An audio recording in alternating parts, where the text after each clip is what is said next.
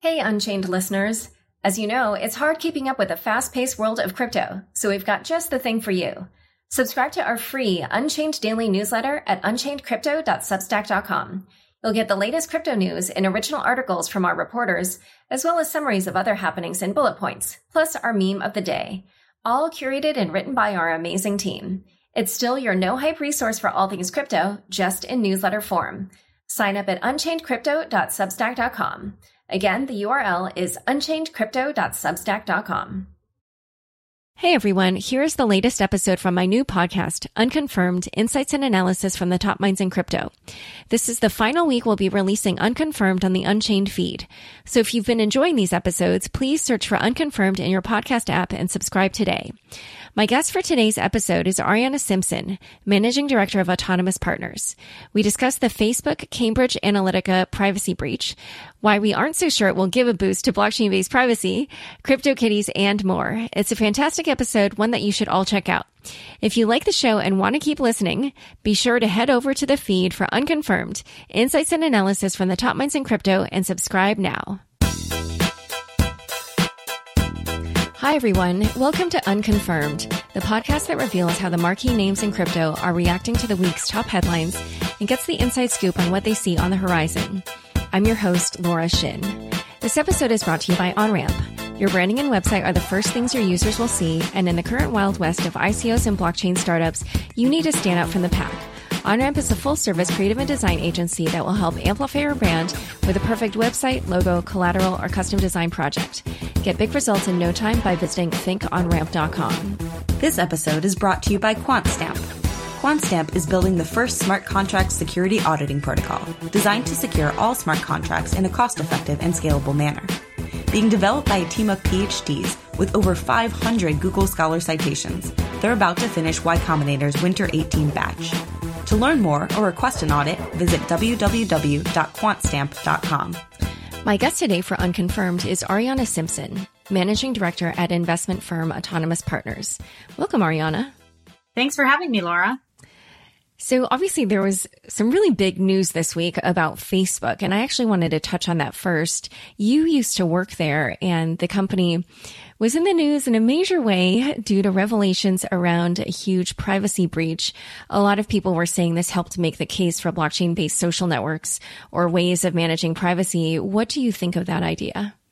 Yeah, you know, I think it's interesting. Ultimately, users have shown time and time again that they are willing to basically trade their privacy and security um, in exchange for usability and access to products that they want. I'm still a little bit skeptical, to be honest, that most individuals would be willing to you know, switch over to a decentralized model unless the user experience were actually really good. Because I think that's something that's been historically lacking in kind of the crypto space. Yeah, I feel the same way because although we saw that delete, delete Facebook campaign go around, I personally, and, and maybe I just, I wasn't on Facebook a ton this week, so maybe I didn't notice it, but I don't think I saw anybody that I know quitting Facebook. Did you? Um, I saw one person um, tweet about the fact that they had, but realistically, you know, I think it's funny because some of the initiators of that uh, movement, including uh, I think it was Brian Acton who sold WhatsApp to Facebook, you know, I think it's a little bit convenient to say, oh, I just sold my company for, you know, how many tens of billions of dollars to Facebook and then start a movement to delete it. Um, and I think, you know, for, for most users, like ultimately, you know, they, they don't really care is kind of my belief. And I think that's definitely something that um, folks in kind of the tech circles feel differently about. But realistically, for most consumers, it's something that they want to have access to, um, particularly in parts of the world where, you know, Facebook might be the main way in which they communicate or in which they even do business in many cases. Yeah, this is sort of a funny aside, but uh, someone that I'm very close to for years resisted going on Facebook and then finally did. And I was like, Oh, why did you finally decide to go on? And uh, he does research, like he, he's an anthropologist basically, and does research on migrants. And told me that he was in a refugee camp or somewhere and wanted to stay in touch with one of the refugees. And the refugee did not have an email address, but said, "Oh, I'm on Facebook," and that was what got him to join. So you're right. I think that in some parts of the world, that is a major access point.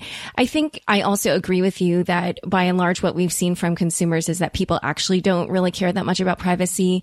Long before I covered blockchain, I remember writing some articles where I wrote about privacy issues and saw studies that showed after the Snowden revelations, a lot of people said like, Oh, you know, I really hear about privacy, but then really did nothing about it and continued to just sign away all their rights to everything. Um, but for that reason, do you feel like that means that a lot of the ways in which these blockchain based networks pitch themselves as being a way to manage privacy or to not have their data mined for a big company, do you think that that means that those won't take off?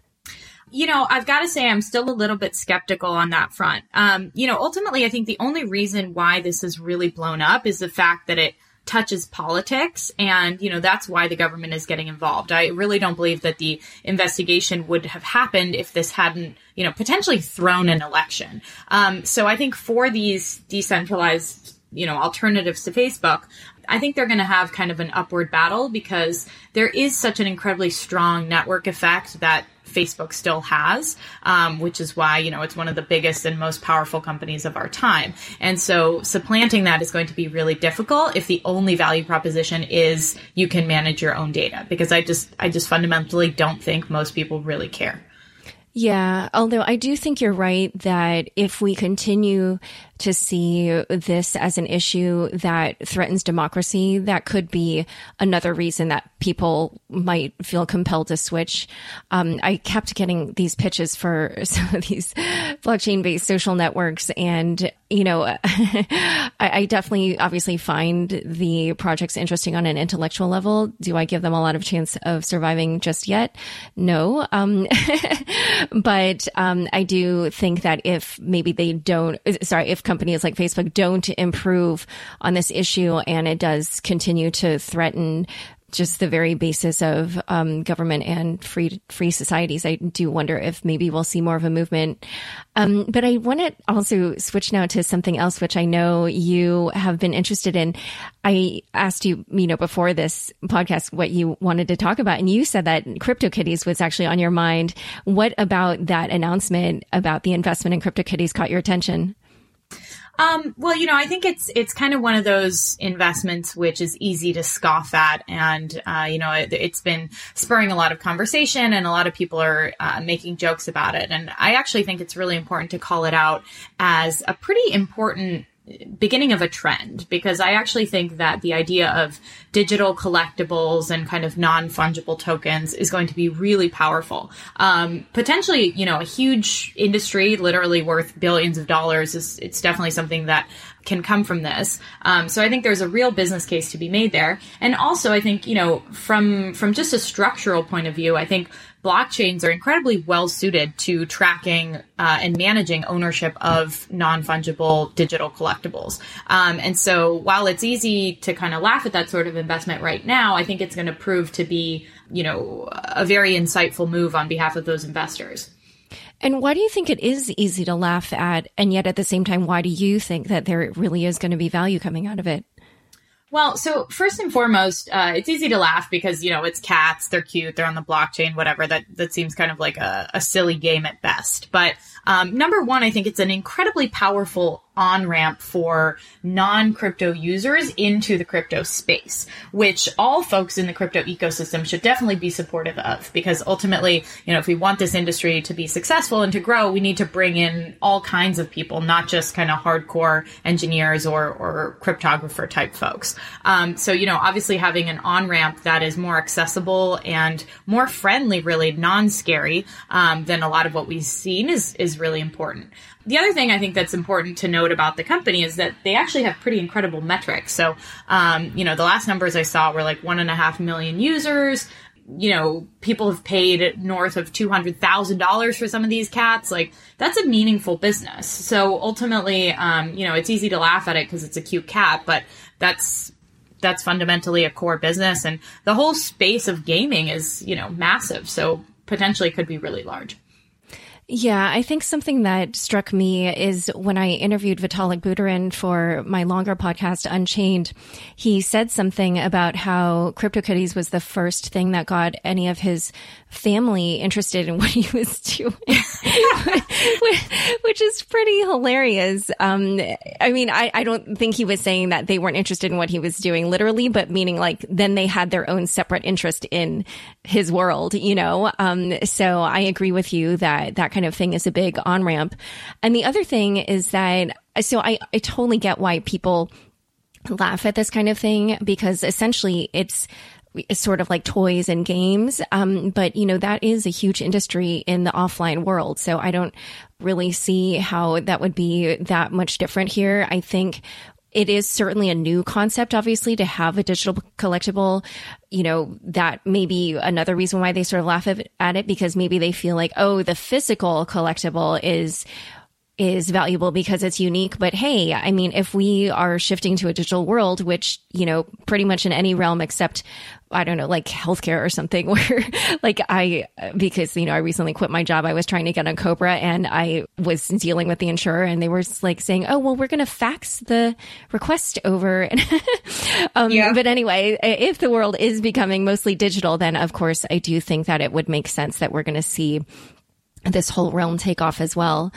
So, yeah. And I, the other thing I would just add to that point, and this is less related to the investment news, which just came out, but still very much um, part of the CryptoKitties sphere, is just the fact that to me, when kind of the game first went viral at the end of 2017, it was just a really strong indicator that we need scalability solutions urgently, um, and we don't have them yet. You know, CryptoKitties went from a, very small percentage or zero to taking up at its peak almost 25% of Ethereum's network traffic. And so, you know, it's exciting. We want to have these apps going viral, but we also really need to make sure that we have the foundations laid from an infrastructure perspective. So I'm looking forward to kind of seeing more development on that front in the second half of, um, of this year.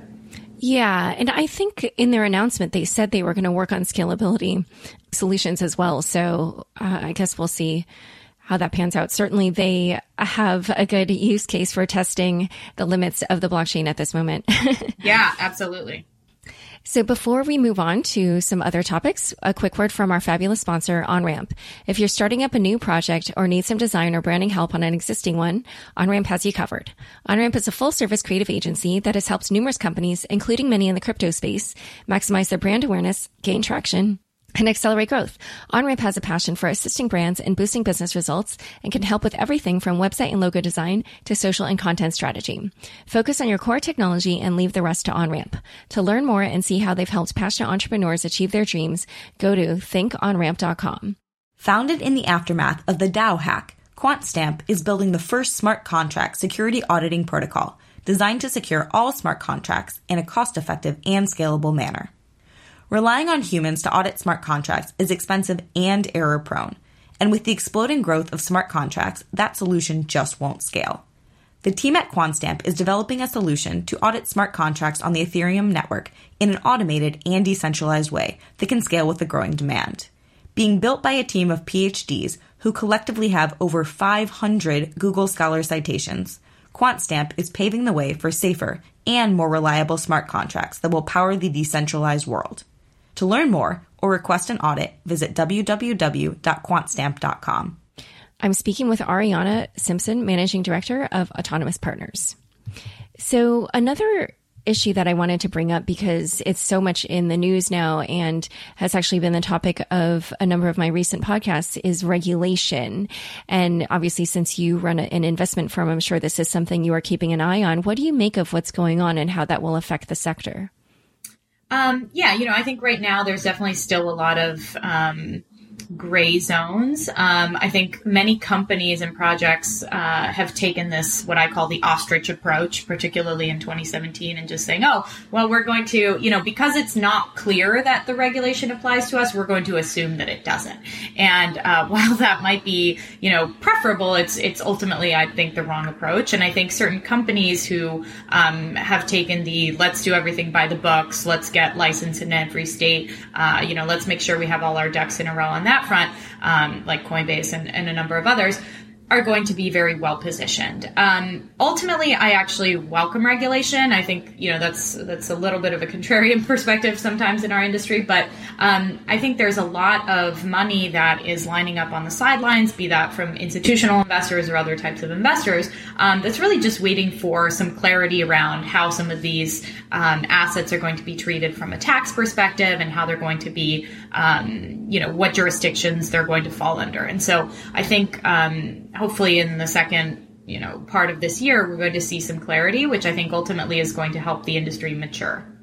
And are there any particular developments so far in regulation that you feel are more promising and are the direction that you hope regulation goes well, you know, I think um, if we go back a couple weeks to the comments um, that the chairman of the CFTC and the SEC made, um, overall, I think they were very positive. Obviously, they basically clarified and said that they haven't seen any or almost any ICOs which weren't um, unregistered securities offerings. So that's obviously potentially problematic for a number of um, the the folks who did those issuances. But I think realistically um, they are taking it almost for granted that cryptocurrencies should exist, are legal, and things like that. And I think that's an important kind of foundation upon which we can build um, more clear rules and regulations. Um, the other thing I would add is just that, you know, from there are certain projects who I think are very focused on helping tokens be compliant with existing regulations. So I think Harbor is a very interesting approach to that um, with their kind of uh, technological approach. So let's actually make sure that these tokens check against a set of compliance, KYC, and other sorts of rules before they're allowed to trade. Um, and I think that's a very good approach, which doesn't increase the kind of physical or uh, administrative burden, but solves the same problems. That's interesting. You're not the first person to mention a harbor to me, so I think this is definitely my clue to uh, reach out to them. Happy to connect you. I was wondering, you know, because you do run this investment firm, what are your investors either asking you or wondering about when it comes to regulation and how it will affect their investment? Um, in terms of like investors in my fund or prospective investors? Yeah, yeah um, both. Yeah, so you know, to be honest, I think they're they're kind of watching the situation. They're not unduly worried in the sense that um, you know my focus is not as much on uh, ICOs. I would say in general they are looking for clarity around taxes, and they do certainly prefer. Um, companies or projects that have taken an approach that is compliant with existing regulations, be that you know potentially Reg D or some of the other um, Jobs Act uh, crowdfunding regulations as well. And so those would be projects that sold to accredited investors and followed KYC rules, stuff like that. That's right. Mm-hmm. And so, what else is on your mind, and where do you think the market's going? Um, you know, I, I, think it's actually very. Uh, one question I get a lot is, oh, is it is it harder um, to be in market right now, just given the fact that the market's come down significantly from the end of 2017, or are you worried about you know the ability to fundraise or anything like that? And I think ultimately. Um, I actually think it's it's a very good thing that the market has cooled down because what I've seen over the past five years in this space is that there's kind of these periods of financial mania which are followed by um, periods of actual building. So you saw this in like kind of the run up at the end of 2013 and into 2014, which was then followed by kind of a two year down cycle. And then 2017, again, obviously picking up dramatically again. And so I think we're now entering another one of the build phases, um, which ultimately, you know, makes it a little bit challenging as an investor because everybody loves when everything's going up and, and you all look, always look like a genius. But I think the periods of building are really important, particularly given that, you know, as I mentioned earlier, we have so many open questions and things that need to be solved um, at the infrastructure layer, be it for security solutions, for scalability, um, you know, the exchange landscape, and a number of other areas. And so, what trends are you looking at for this year when you think about what is being built? What do you think we're going to see? Let's jump into Peppa's world of play. Look for spring flowers, hunt for muddy puddles, and bravely explore exciting places with Peppa playsets. Peppa Pig, inspiring kid confidence. eBay Motors is here for the ride. With over 122 million parts for your number one ride or die, you can make sure your ride stays running smoothly. Brake kits, LED headlights, bumpers, whatever your baby needs, eBay Motors has it. And with eBay Guaranteed Fit, it's guaranteed to fit your ride the first time, every time. Plus, at these prices, you're burning rubber, not cash. Keep your ride or die alive at ebaymotors.com. Eligible items only, exclusions apply. Um, you know, I'm one area I'm watching closely is definitely the exchange landscape, um, both centralized and decentralized exchanges. Um, those clearly touch uh, the regulatory piece as well, very much. Um, I think right now, for example, decentralized exchanges make up a tiny percentage of overall trading volume. Um, I think it's an area that's very promising and could potentially become you know a much bigger chunk of uh, the way we buy and sell and transact tokens. But for the time being particularly for institutional traders that's still a way ways off. So um, you know kind of tracking that piece is definitely one area. Um, another one is uh, scalability. I think obviously with lightning network now um, becoming available on Bitcoin and uh, it having already been launched a while back on Litecoin, we're seeing more of these implementations. Um, and scaling Ethereum also is is one of the big challenges it's going to be um, for the rest of 2018 and into 2019. So looking forward to developments on that as well. Well, it's been great having you on the show. Thanks for being a guest on Unconfirmed. Absolutely. Thanks for having me. Thanks so much for joining us today. To learn more about the topics we discussed, be sure to check out the links in the show notes of your podcast episode. New episodes of Unconfirmed come out every Friday. If you haven't already, rate, review, and subscribe on Apple Podcasts. If you liked this episode, share it with your friends on Facebook, Twitter, or LinkedIn. Unconfirmed is produced by me with help from Elaine Zelby and Fractal Recording. Thanks for listening.